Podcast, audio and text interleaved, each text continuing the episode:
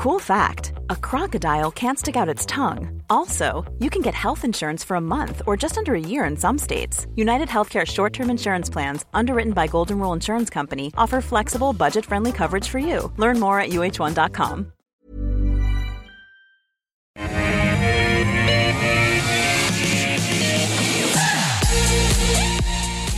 Good Friday afternoon to you. Welcome to the call. 10 stocks picked by you, two expert guests, all in the course of an hour on this Friday, the 5th of November. I'm Nadine Blayney. A very special welcome to those of you joining us on Twitter and YouTube today. Great to have you along for the ride. Now, I will introduce our expert guests after I let you know that this time next week, we've decided to do a special international share edition of the call. So consider that your warning.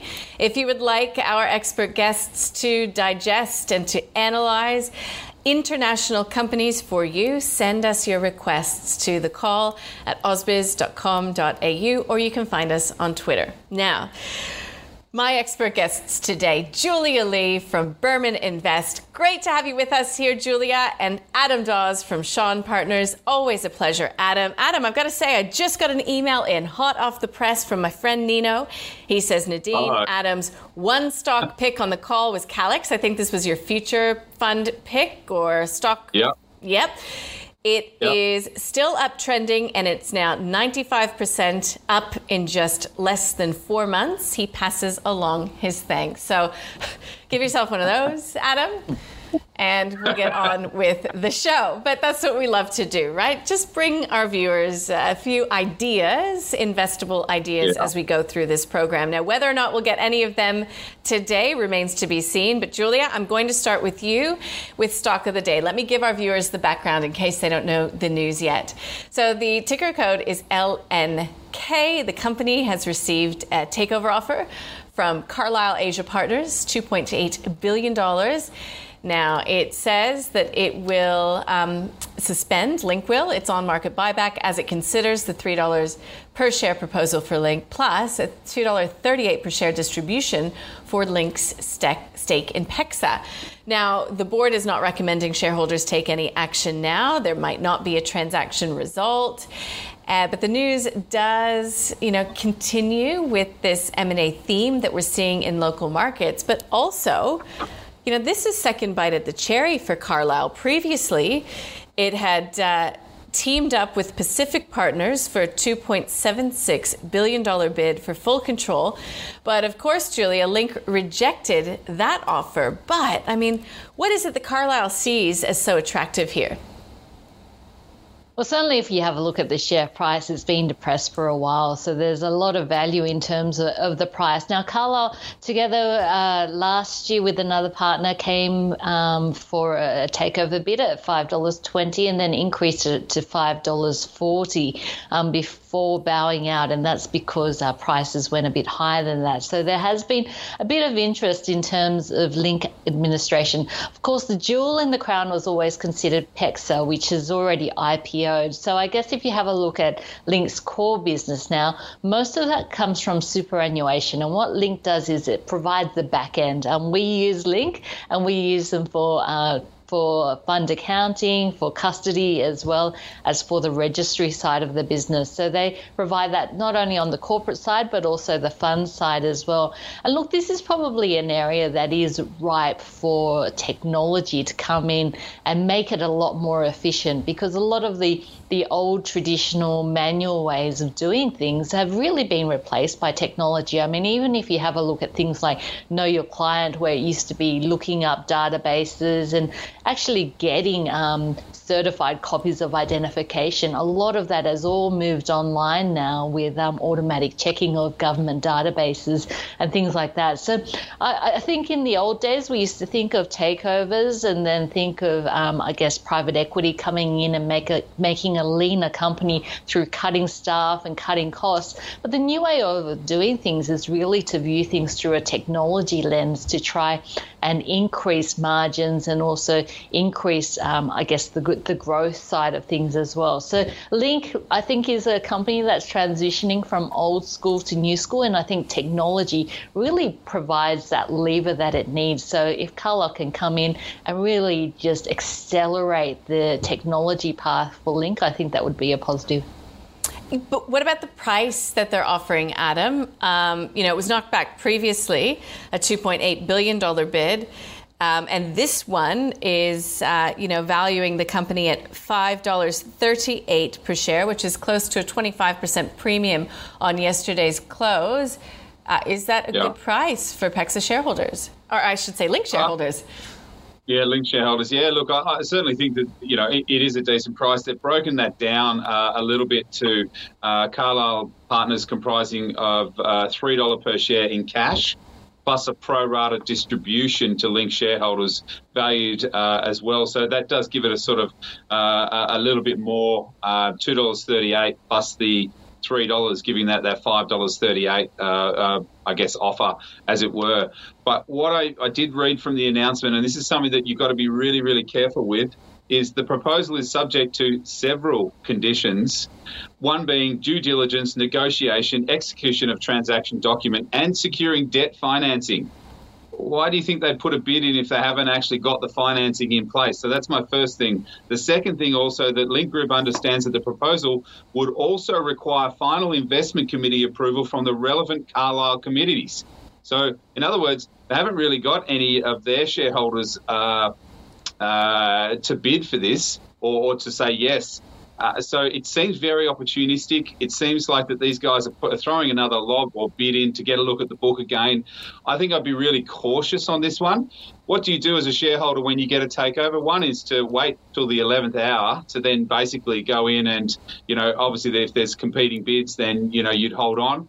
Or Henry Jennings also said many, many years ago, you know, you take that first bid and you sell some of it there because then the stock's going to move sideways for another three months until, and then potentially the market gets a little bit bored and the stock comes off a bit as well. So there's a couple of things that you can do, but I think this one looks highly conditional. I don't think I think the market looks like it might go through, but they're not really paying up too much at the moment. Seeing that share price at sort of four dollars eighty, I think you'd be a bit cautious on this one. I think it's very opportunistic at the moment. So, so you're saying that if you were holding Link, you would potentially lighten up. I, I, w- I would sell some up here because it's been a di- well, not been a disaster, but certainly the share price, as Julia has said, that it has definitely fallen away, and they're taking uh, opportunistic bids on this one. So yeah, looking at that chart, I'd probably take some off the table here because I don't think there's going to be another competing bid. Uh, and basically, yeah, it might fall back, and, and and I guess the fallback would be closer to sort of that four dollar twenty mark. Mm. Whereas I don't see it really rallying up to that sort of five dollars, and even the market's not really giving it that full value at the moment. So I'd take a little bit off here uh, at the moment. Does that sound about right to you, Julia Lee from Burman? Yeah, I think I, I, would hold off on selling for just a little bit. Um, there have been num- a number of offers in the past, and although PEXA has IPO'd, you know, in this space, we've also seen Mainstream, which of course was uh, there was a takeover battle for that as well, and a very similar type of business where it's looking at the back end of funds. So there certainly has been a, quite a bit of interest in this area. Um, so it is highly conditional, but don't forget that also we have seen Carlyle taking a look at the book. So it has done due diligence back in October last year, and it's come back um, with some interest there again. So it's already looked at the books. Um, I guess this bit gives it another look at the books, but uh, given that it wasn't scared away by looking looking at the books last year. Um, it'll mm-hmm. be, I think, interesting to see whether it can shake any other bids um, out of the woodwork, given there has been quite a bit of uh, uh, activity in this space over the last 18 months. Yeah, certainly so. All right, so that's stock of the day, Link Administration. And to your point, guys, it's up by 11% at this stage of the game, just past noon in Sydney on this Friday. I'll timestamp it for those who listen in podcast form uh, at $4.79, roundabout there. Shall we get on to the list of companies that have been submitted by our viewers? I'm going to answer for both of you. Yes, we shall. Maca is the first on the list, MLD. This one is for Renee. So, Maca is one of those diverse contracting groups, so it wins contracts in that um, mostly mining space. And um, it, it works here in Australia and also internationally. Adam, can I start with you on Maca? Yeah, absolutely. I think Maca is probably one of the only mining services companies that I've seen in a long time that really has quite a good positive outlook. So for me, it's a hold to sort of uh, get that sort of uh, that little bit out of the way. Um, the reason is I think the price action on the shares have really started to see that it's probably close to its sort of uh, you know it's it's done quite well uh, you know going forward. Um, but yeah, look, I, I, is that the right chart? Yeah, maybe it is. Yeah, that that doesn't look so crash hot. Yeah. Anyway, um, I, thought it was closer to a dollar forty, but anyway, um, uh, so look, I, I, think that that one. Um, the, the, reason why I think this is okay is that they don't have a lot of coal exposure, so I think that's good. They've got gold, they've got um, free of any problem contracts, they've got gold, iron ore facing contracts, and I think that's obviously uh, going to do well for them. I think that their debt is under control. Um, outlook commentary from the company looks upbeat as well, but I'd probably leave it as a hold. Mining services as a whole should have already rallied a fair bit in the past. And look, it certainly looks like um, uh, Maca has done well, and I'd probably be just a little bit cautious on that one at the moment. Got it. Now, Julia, what's your take on Maca? Just to Adam's point, is that it recently offloaded its stake in Bowen Coking Coal, which had a mine up in Queensland. Uh, Julia, Maca in the mining services space. Sure. Uh, look, I think this one's looking interesting here. We've seen quite a significant pullback in terms of the share price. And while the share price has rallied over the last month, over the past 52 weeks, it's basically exactly where it was um, sort of at the start of, of, a year ago.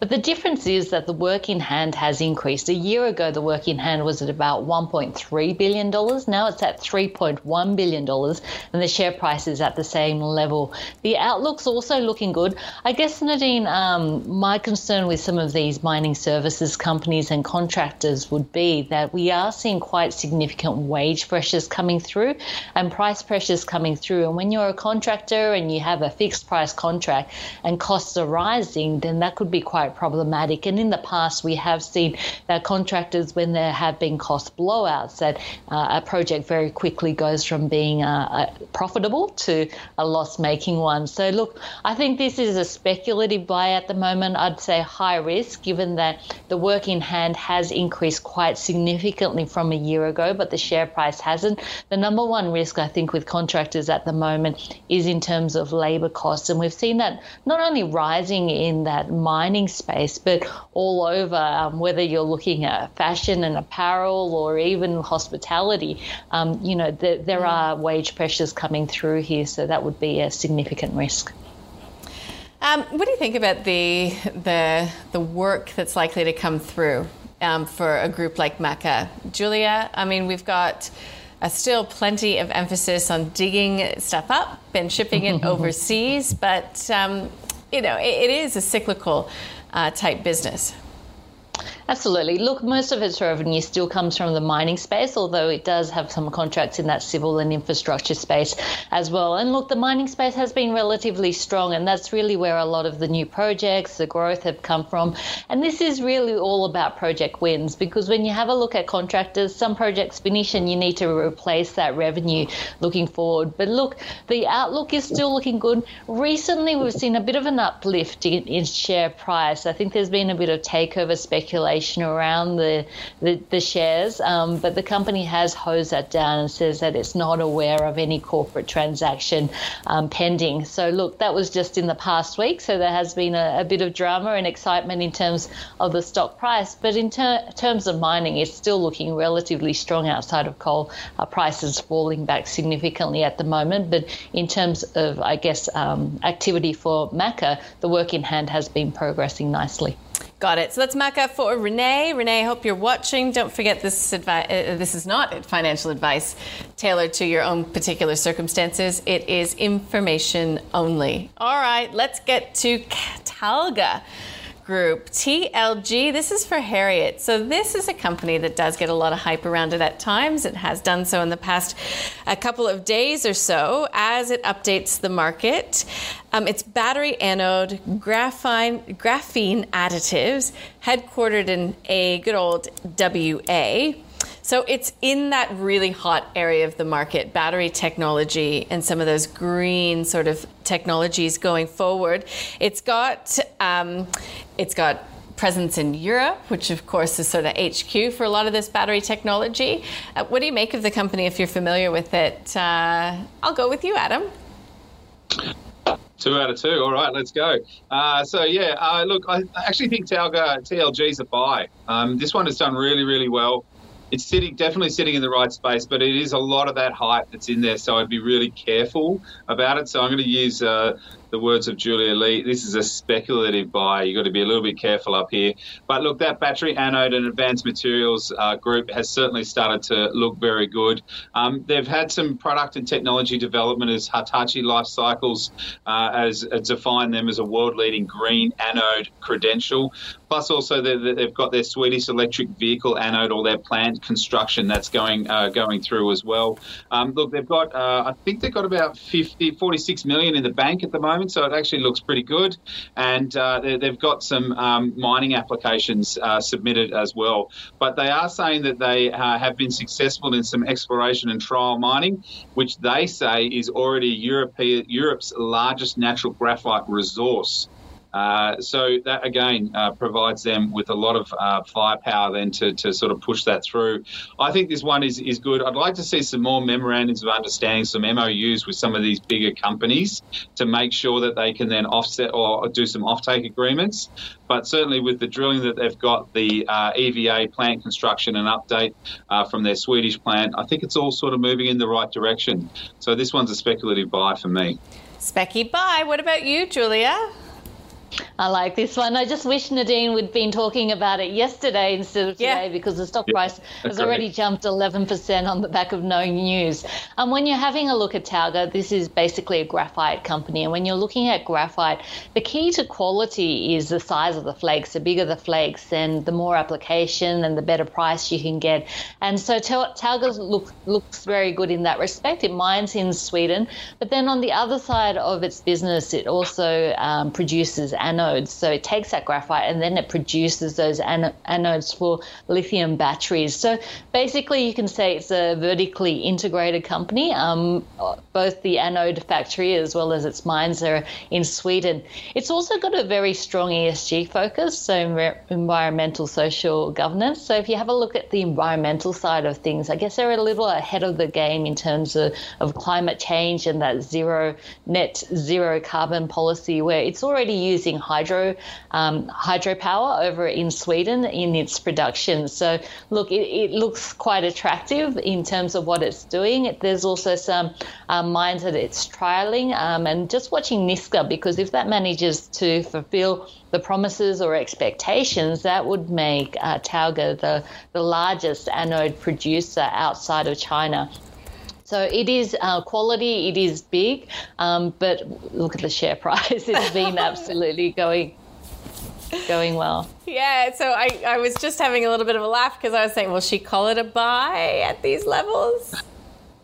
Yeah, so I had it as a buy. I was looking at it yesterday. I had it as a buy. It's jumped 11% at the moment. So look, um, I guess at these levels, I'd probably be waiting for a bit of a pullback if possible. Um, the market's been going pretty strong in November so far, so I'm not sure if we're going to get one. And same with the lithium producers. At the moment, we're seeing Orocobre around about the $10 level. We're seeing Pilbara Minerals also gaining ground. So those battery uh, stocks have been doing doing well. Um, essentially, after Hertz ordered those 100,000 cars uh, from Tesla, which was an interesting move. So, look, the, the, the battery uh, story continues to go on. And I guess uh, the, the benefit I think of Talga is really its environmental credentials um, because when you're competing with the likes of China, which can compete very strongly on price, mm. well, I guess it's about understanding the supply chain and where and how your product comes from.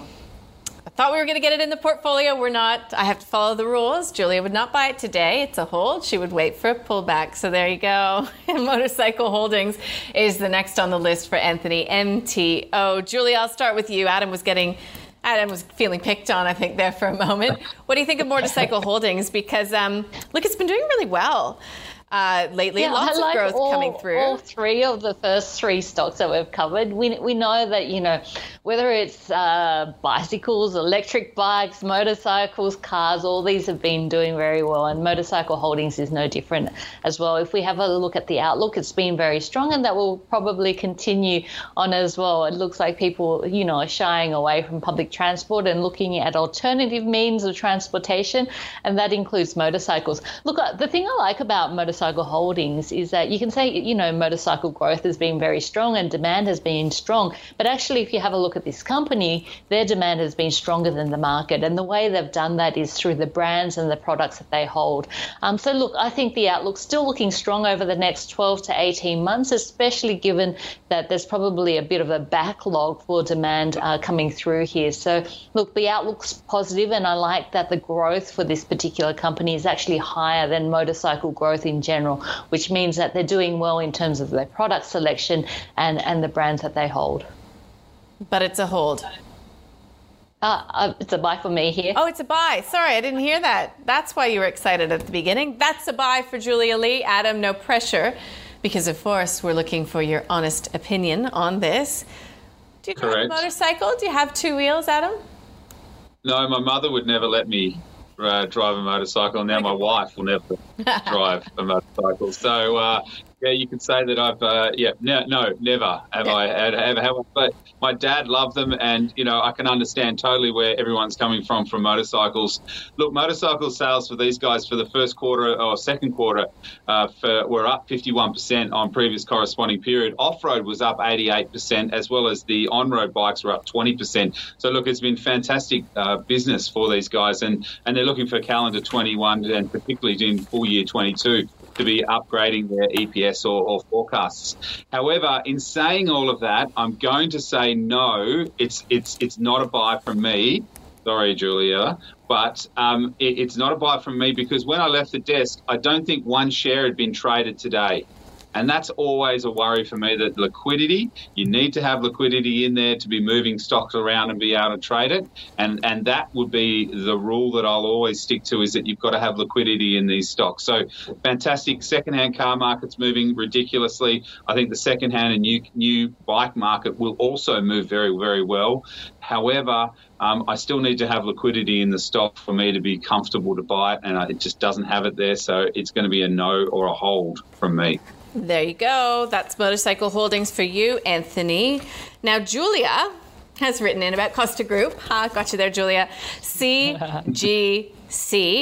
Now, I will say to your earlier point, Julia Lee, the Fair Work Commission has ruled that all farm workers are entitled to take home the award casual rate, which is $25.41 an hour. So there's wage price inflation you've got to think for Costa Group. Yeah, look, Costa Group's an interesting one. We know that this year there's been a number of problems, whether it's, uh, you know, smashed avocados, cafes not being able to sell them, so an oversupply of, of, avocados, and I guess a lack of demand coming through, which has driven avocado prices down significantly. Mushrooms, they were really cheap, and then we've seen them coming back somewhat, and then there's the berry side, which has been looking okay. So I guess if you have a look at Costa Group, the main drivers at the moment, I think, are citrus as well as berries. Um, and so 2021, I think, has been a year of problems. And then Nadine, as you mentioned, um, looking at uh, the lack of labour and then labour costs rising in this area as well. But a lot of that is probably priced in at this point. So I think it's all about 2022 where things are supposed to return to growth. So look, there's a lot of negativity, I think, baked into the share price at these levels. I'm a big fan of, um, you know, not just letting the fundamentals talk though, but wait, waiting for the share price to also head in the right direction. So with the share price falling here, I'd be waiting for a turning point before jumping into it. But certainly from a value point of uh, point of view, it's looking pretty interesting. Okay, so that's one for the watch list. Okay, what's your view on Costa Group today, Adam? I'm, I'm with Julia on this one. This is definitely a watch. I mean, it was a bit of a market darling a couple of years ago. Uh, and, and, also remember, they're, they're not just in Australia, they're in Spain. They've got uh, berries and mushrooms all, all, all, around the world that they supply to. But certainly, citrus is one of the biggest ones for them. And citrus will account for at least 40% of their sales growth between the next 2021 to 2025. So that's a that's a huge business for them, and, and certainly I think they've sold over 10% of their citrus already into China for future crops. So again, that's a real positive for the business.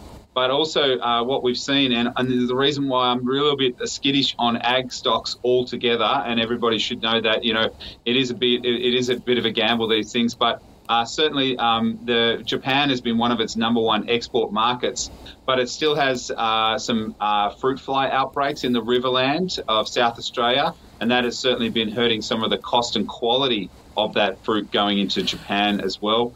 But look, overall, I think the stock is, is somewhat depressed and it has lost its market darling status.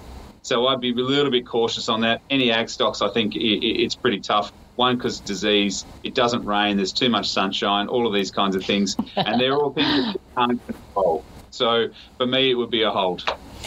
But we all still have to eat, don't we? Anyhow, that's the counterpoint to that. It's lunchtime as well. I'm getting a bit, getting a bit peckish myself. Now, last before we have a bit of a break on the list is Imugene for Louise, IMU. I had the pleasure of speaking with the Imugene CEO yesterday, Leslie Chong, at the Biotech Unlocked event that we held. You can still register for that event and watch on Cap- Catch Up if you like, and you can find the details out uh, if you like via Twitter. Um, what do you think of Imugene, Julia? Because it is very early stage biotech.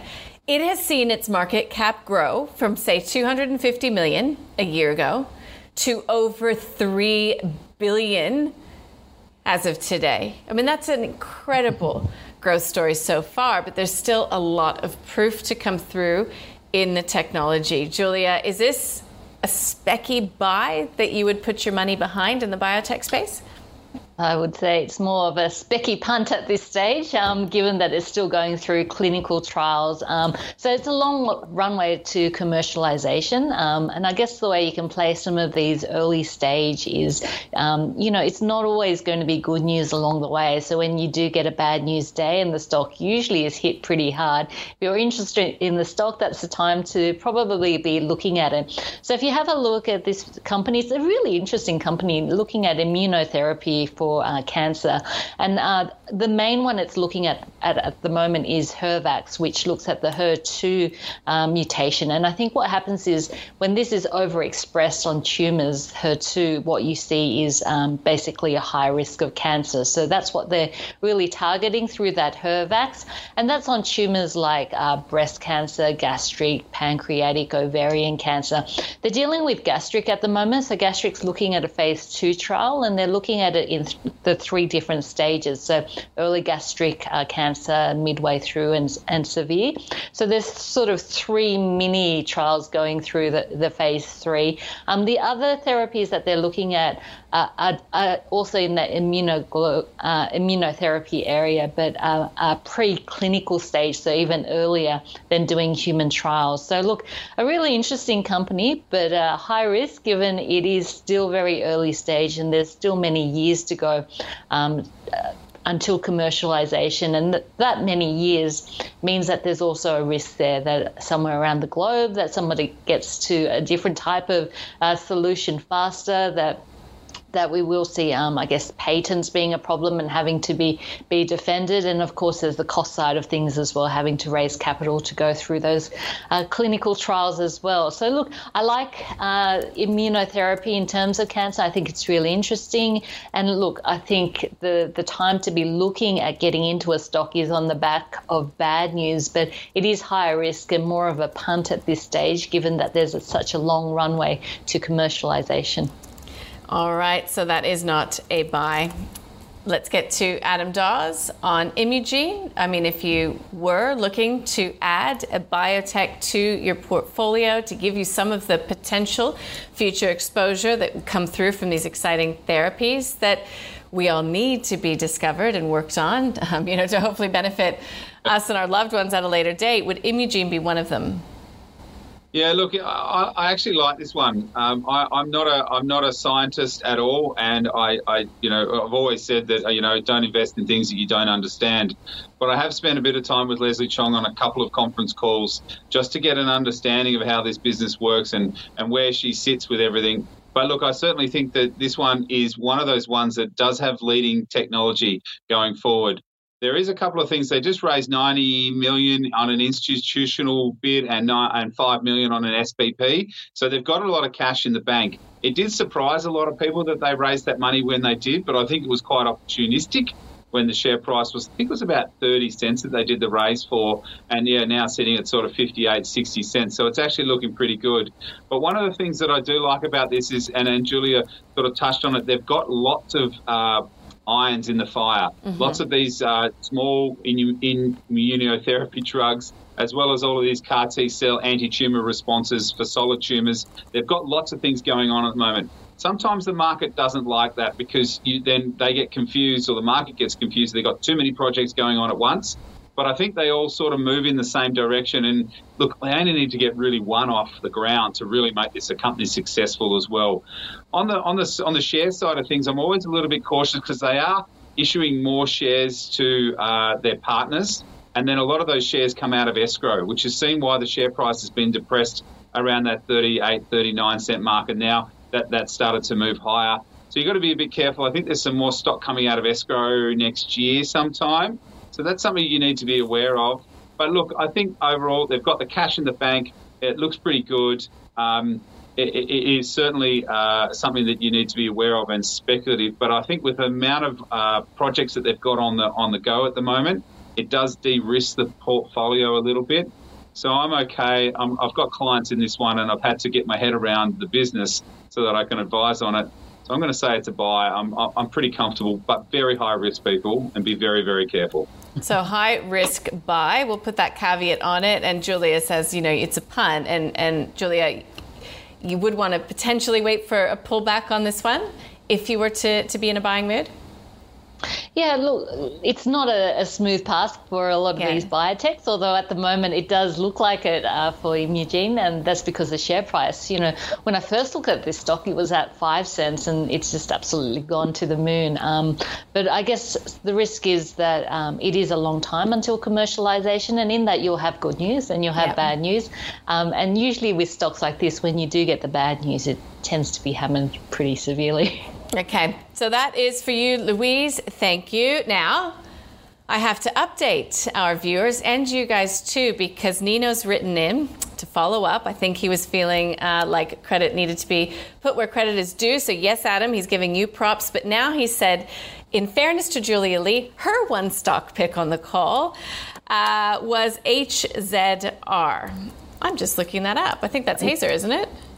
Yeah. Hazer. Yep. Yep, Hazer Group. So he says, um, and since then, that was the 6th to the 7th, 21, although somewhat volatile, the stock is up a big 85%. He says, Well done, Julia. Watch out, Adam.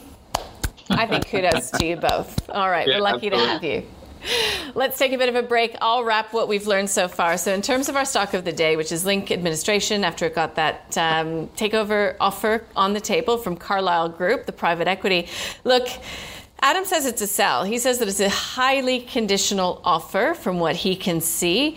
He says a strategy would be to sell some up around these levels. The share price is up by 11% today. Julia says, look, uh, there's a lot of technology, and the technology will be improved by Pri when it comes in, but she's still saying that it's a hold. Maca, well, Julia says it looks interesting around here because, um, look, it's been winning contracts, and that's what it's in the business to do, but she does warn perhaps on wage pressures coming through. It's a hold at best for Adam Dawes. It's a mining services company, but it uh, is looking pretty positive in that space. Talga Group, it is a specky buy for Adam Dawes. It's in the right area. It's a tech play. It's a world leader, but it is a bit. It's got a bit of a hype around it. It's a hold for Julia Lee. It's got a lot of the good thematics, ESG, graphite. Uh, it was up 11% though yesterday on no news, so she'd be looking to get it cheaper, not today. Motorcycle Holdings, uh, it's a hold for Adam uh, because it is illiquid, and that's always a worry for him, but it is a buy for Julia Lee today. It's doing well. Looks like it's got uh, its nail on the head when it comes to product selection. Now we get to Costa Group, and Julia says that it's looking like pretty good value at this point. But what you want to see before you buy is some sort of a turning point in the share price because she believes in fundamentals, but she also watches the chart. So you want to see that turn.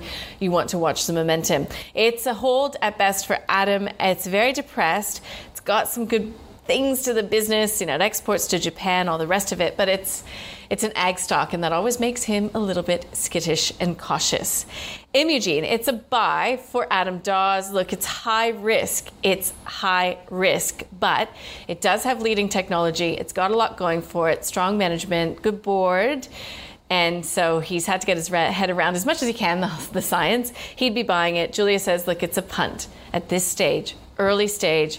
I think she'd prefer to watch some of those clinical trials come to fruition and keep in mind that these are so volatile when those results come through that you'd likely be able to get it cheaper in the future.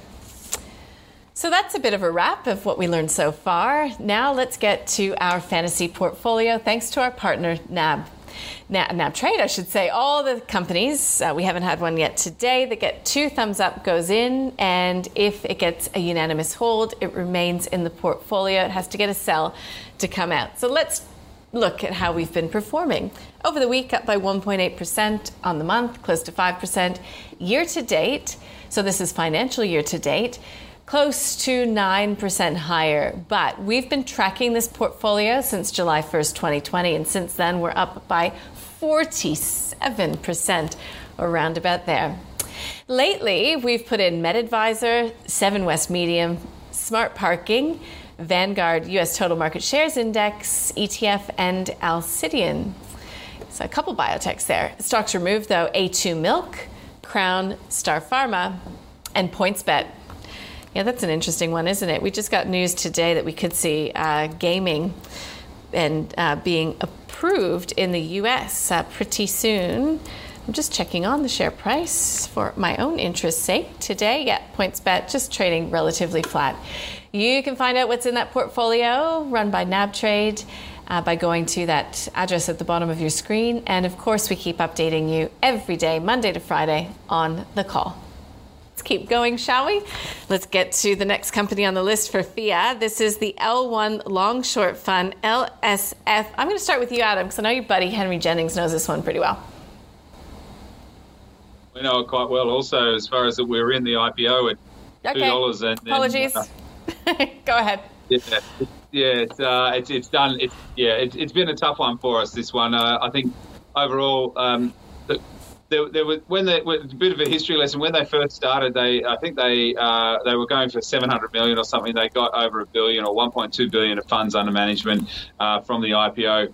Um, the thing is, is what they did is they just basically invested the whole thing within a couple of weeks, and so they really didn't sort of bring it. out, And then and then they had to unwind positions because the market wasn't really in their favour. I, I, I like this business because it, it's now it's now worked its way back up. I don't know what the NTA is at the moment, um, but look, it looks okay, and I, and I don't mind a fund that can be long or short.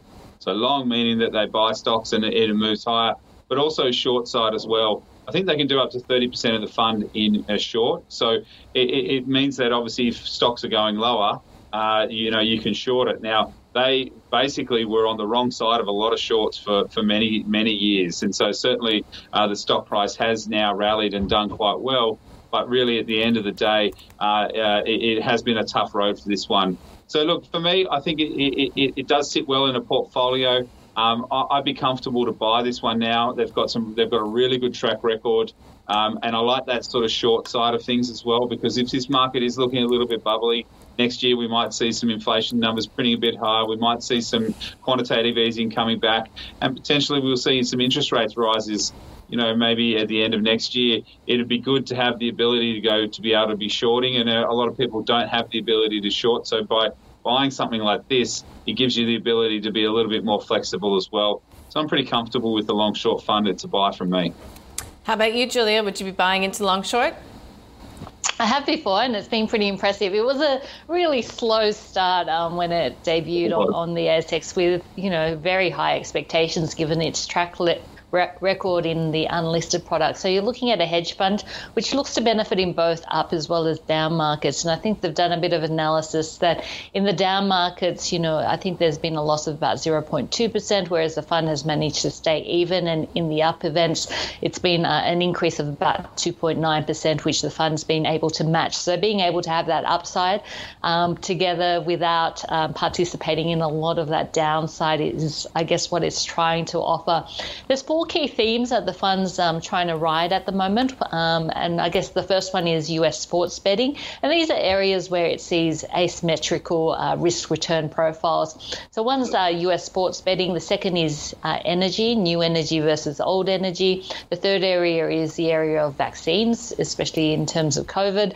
And, and then the fourth area is corporate restructure. So it's managed to ride those themes pretty well in the past year. I think the one year return has been just in the last time financial year, I think it was about 72% return, which is absolutely incredible. So nice to see that it's got its mojo back. Um, and of course, it does have a long track record of being able to uh, give outsized returns. It was just a bit of a slow start in its listed investment company, its LIC product on the ASX, but it looks like it's got its mojo back. So you'd be buying? Yes, yes. Well, slow but steady wins the race sometimes. It's a buy from Julia Lee. Let's get on to the next company. Ben for, or EML payments, I should say, for Ben. Look, he's highlighting the regulatory issues with the Irish Central Bank, which we know, asking is the share price low enough to begin accumulating for a long term gain? Or is it still too risky or early to be jumping in? Julie, I'll start with you because fundamentals plus what you're seeing on the charts, what's it telling you?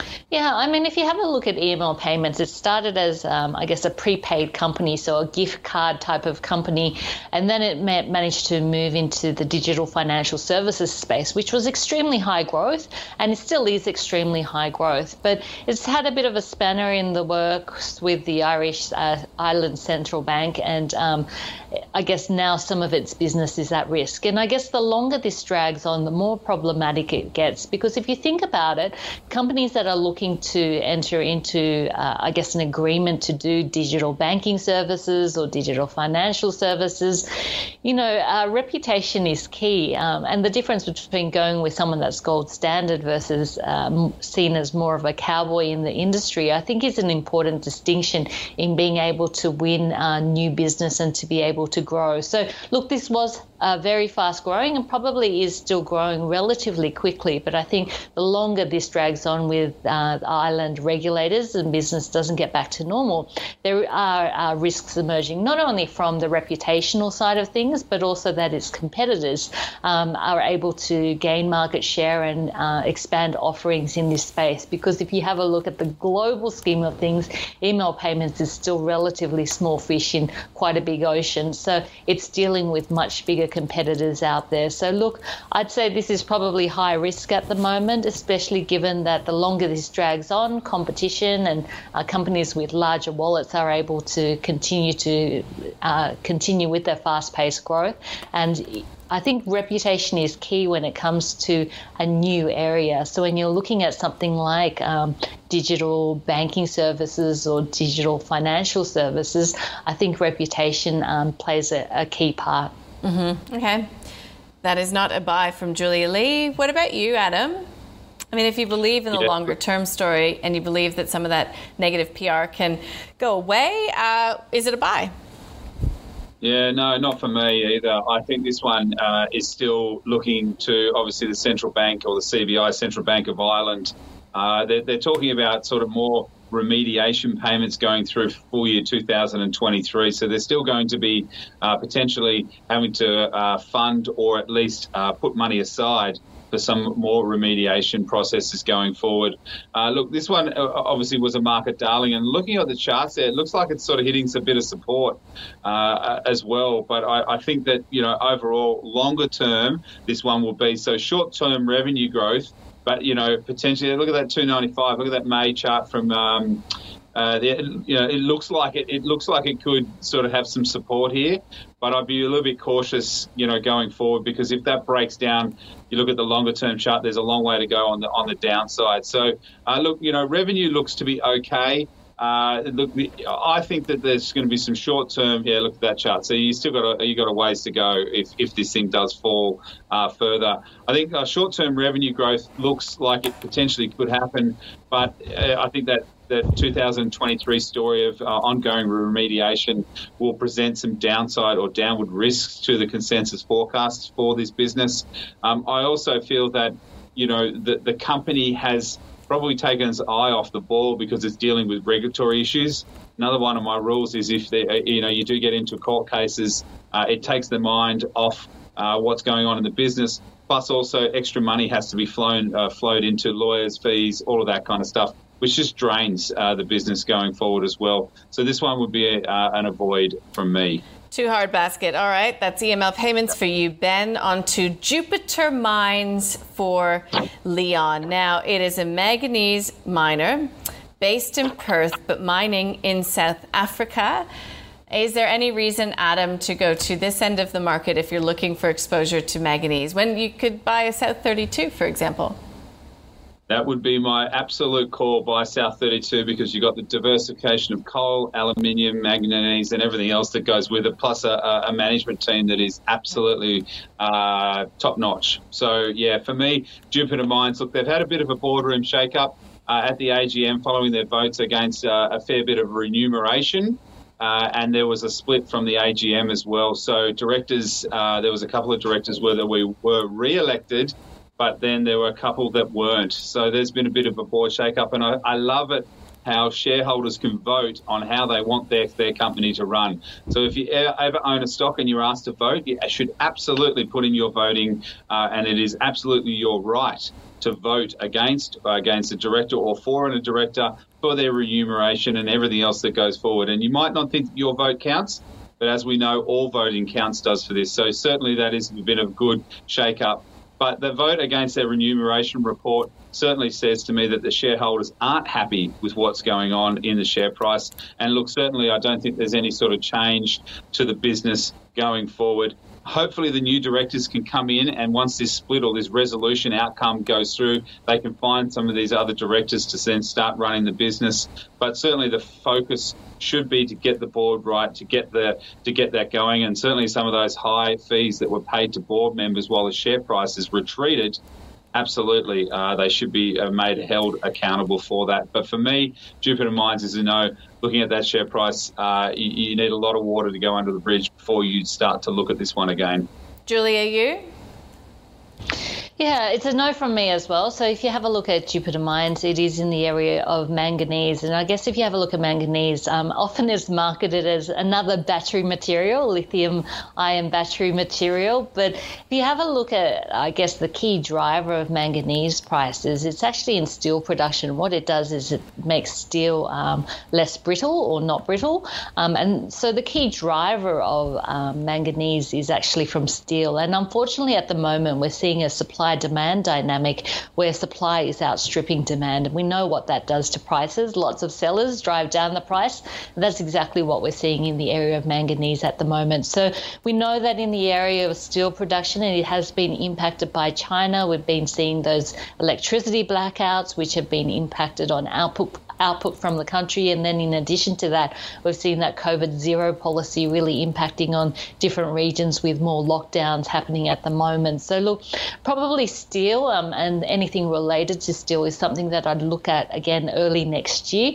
Beijing has its Winter Olympics in uh, February, and no doubt they'll be trying to cut down on pollution in the sky as well. So, I think it, it's probably more of a later first half next year type of story. So, same with manganese, which is driven by those steel mill. So watching um, Jupiter Mines, but it's a no from me at this point. Uh, the share price has dropped quite significantly. It was at about 36 cents back in February.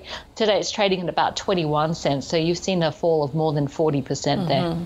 Okay, thank you. Rosie has written in asking about Freelancer. Now, Freelancer, I mean, it, it has it capitalized? On the work from home sort of scenario from all of the, the work that could have been been uh, abounding through this COVID period, Julia? Yeah, look, it, is looking interesting. It's probably a hold from me. It, it's a bit early stage at the moment. The outlook is looking brighter for the next year ahead. Um, if you wanted to get into it, I'd probably just start with a little bit now and drip feed it in as the share price recovers or there's signs of recovery in terms of the share price. I thought it was quite interesting that LinkedIn is also coming up with a freelancing marketplace. So it'll be interesting to see whether that impacts um, in terms of market share in other areas. I think we, we sort of thought the same thing when it went into job ads, but Seek's uh, share price doesn't seem to have been impacted too much. But let's see uh, the type of impact it has in that freelancer space. Um, so, look, freelancer, I think the outlook is looking better over the next 12 months than it has over the last 12 months. I'd want to see more of a recovery in terms of the share price. So, I think it is a little bit too early. But if you were wanting to get in uh, relatively early, I'd be drip feeding it in slowly and then adding more as the price recovery comes through. Got it. Thank you. Um, it's got that escrow business now as well, Adam, where it oh. um, facilitates secure online payments for items like watches and, and that, which is an interesting part of the business considering so much is being bought and sold online between individuals. Um, what do you make of freelancer, Adam? Uh, I think that the moat is not big enough to defend this business, and that's probably my biggest thing with this one is that uh, like Airtasker, like Freelancer, you know, you can build a business and, and, and, and, and no offense, but you can build a website and, and tradies can come on there or people can come on there and start posting jobs and those kinds of things. I don't think that, that the business is very defensible and that's why I don't like it. Um, if you have some, look, you, you, probably hold on to it. But for me, the, the, there's probably other areas that you can look at or, or at least uh, invest in. I think this one uh, for me is a no. I, yeah, I, I, I, like the business because it, it, I'm, I'm, I'm, contradicting myself here. I, I, like the business due to the fact that uh, you can go on there and if you want to build a website, you can put a tender out and there's uh, 50, you know, uh, 50 other people around the world that are going to compete to get your business. And then obviously you pick the best price. But then again, um, what happens when you build that first website and you've got your developer, and then the developer that you've been working with goes, Look, don't worry about putting it on Freelancer. How about you come to me direct next time and we can do some work? And then all of a sudden, you, that model that Freelancer has is pretty much defunct because you only use it once and then you can move on to the next thing, or then you've got your contacts and you can move forward. So, you know, Airbnb is a, a different beast, but it, it, it means you must communicate through Airbnb's channel the whole way through the process. Whereas freelancer, you've got this ability to get the job, contract the job, but then you can contact them outside of that and move forward. So the moat isn't big enough for me, and that's why I'm uh, negative on freelancer. Thank you. Now, the last one on the list Pendal Group, which was actually out with its full year results just today. If you'd like to listen to an interview with its CEO, Nick Good, it is up on our website as we speak. Uh, so Pendal Group has made hay, you could say, while the sun shone. I mean, yes, a fund manager should have done well over the past 12 months, correct, Julia? It, um, its share price is up by about three quarters, pretty close to eight tenths of a percent in the wake of that uh, update coming through. Uh, what did you make of it? What did you make of Pendal? well, it's had news today. Um, when I looked at it yesterday, it did look like it was in due for a bounce. It looked like it had been oversold, and it did look like there was value there. I guess having a look at those results, it, its funds have been performing well, and that's the key. And I guess when you have a look at its business, you know, it did do that major acquisition in the US, which boosted funds under management as well. And I think in the past year, funds under management is actually up by around about 50%, mainly driven by that US acquisition, but of course, market markets have been uh, very good and kind as well. So looking across its funds, uh, they are performing well, which is the key. And I think when you have a look at a fund manager, there, there's three things to look at. One is performance, which is a key thing. Uh, second is distribution, and distribution for Pendal is only increasing, especially into the US, which makes up around about half of its business now. And then um, the third area, of course, is the marketing side of things. So look, I think with Pendal, things are moving in the right direction. Fund managers have been a difficult place to be over the last six months. I mean, you only have to have a look at Magellan and Platinum, but I think Pendal is doing relatively well. Is that buy, a hold yes. or a buy? Okay, we got a buy. Yes. Adam, how are we going to end this program? Pendal. Ooh, yeah. I, I, you know, Pendal. I think Pendal was the old uh, Westpac, wasn't it, Julia? I think it was the old um, the BT. BT. Mm-hmm. Yeah. So yeah. So look, it's had a couple of reiterations. I just get the feeling that that TSW acquisition that they did, which is that US one, um, that's just buying funds. And I don't really. I, I like organic growth. I don't like growth by acquisition. And look, certainly something like that doesn't really excite me because all you've done is just bought FUM and then you're sticking it on top of your other FUM that potentially was a little bit falling away. Plus, then it becomes an Aussie dollar story as well. So you then have got another layer of complexity going inside of that as well. So for me, no, I, I, I know Hamish hasn't done very well or Magellan, but we have been buying Magellan down here. Uh, I know UBS has got a sell on it, and there's a couple of other brokers that have got a sell on it. But I think these guys, uh, uh, they've got a better uh, understanding of what's going on, and their performance hasn't been great either. So it's been a tough market for fund managers all the way through this. But for me, I think Pendal just bought some funds under management. Uh, they've got to digest that.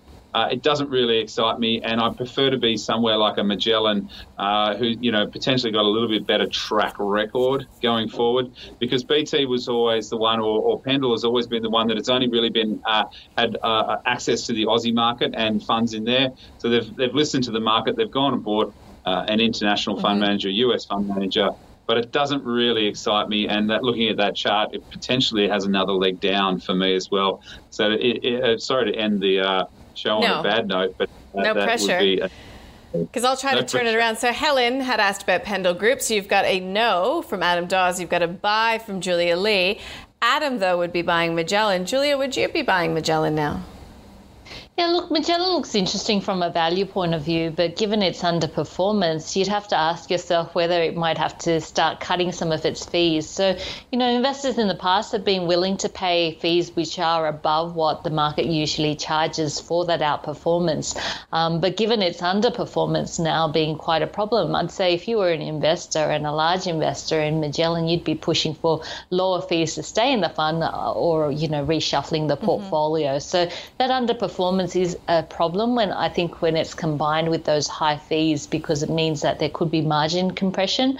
Whereas, um, you know, Pendal, although it does come from a track record of being owned by a bank, this time around we have seen revenue up by 35% and net profit up by 42%. And it did have an existing US business. And there are signs that, you know, integration of that new US business is going relatively well. They haven't uh, lost any key personnel there. And I think it does increase its distribution distribution footprint, especially given that mm-hmm. most of its investors are still probably coming from Australia.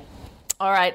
There you go. That is the program. Sorry, Adam, write a reply. Just to my point as well on Magellan, that look certainly that uh, you, are right on those funds outflows and the underperformance, but Magellan has certainly started to diversify their business. They've bought Barrenjoey, they've bought FinClear. Barrenjoey actually turned a profit for the first quarter this year, which was not expected to turn a profit for five years. So they've actually turned that business around. A lot of high costs to come out of that one, so it is one. But also FinClear taking over Pershing's business here in Australia. We use FinClear now uh, it hasn't been the great start to, to it, but look, FinClear is another one of those services. They are diversifying their base, not just funds management. They're looking at other arms as well. I think that's wise for these guys going forward.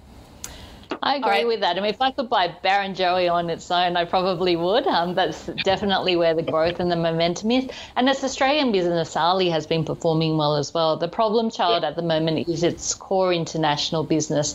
And if it can turn that around or show signs of stabilizing that, but I don't think it's going to be able to, I guess, stem some of those outflows without cutting fees in that business first. Are we done? I love these chats. I wish we could keep going. Adam, this is your invitation to stroll down the street at around quarter to four, 4 p.m. Join us for the last call. Come have a drink with us. Julia will be there. I'll be there. The whole Ausbiz team will be there. We'd love to have Hey, you. come for a drink, Adam. Come on. I didn't bring my suit today. If you look further down, I'm not wearing a no, suit. No, no, so. but you don't even have to go on air. Just come have a drink. Just come have a drink. There you go. Well, there you go. There you go. That sounds like peer pressure. Invite. My goodness, we'll drop it. Julia Lee, Burman Invest, Adam Dawes, Shaw and Partners. Great to have you on for the show today, Julia. I'll see you later on. Thanks, Nadine. Thank you. Thanks, Thank Adam. you. All right, let's sum it up quickly. My guests for FIA, both of them would buy the L1 long short fund. It's already in the portfolio, so it is staying there. Ben, neither of my guests would be buying EML right now. Too hard basket for Adam. Avoid because this risk is continuing to drag on, and the longer it drags on, the worse it is in Julia's view.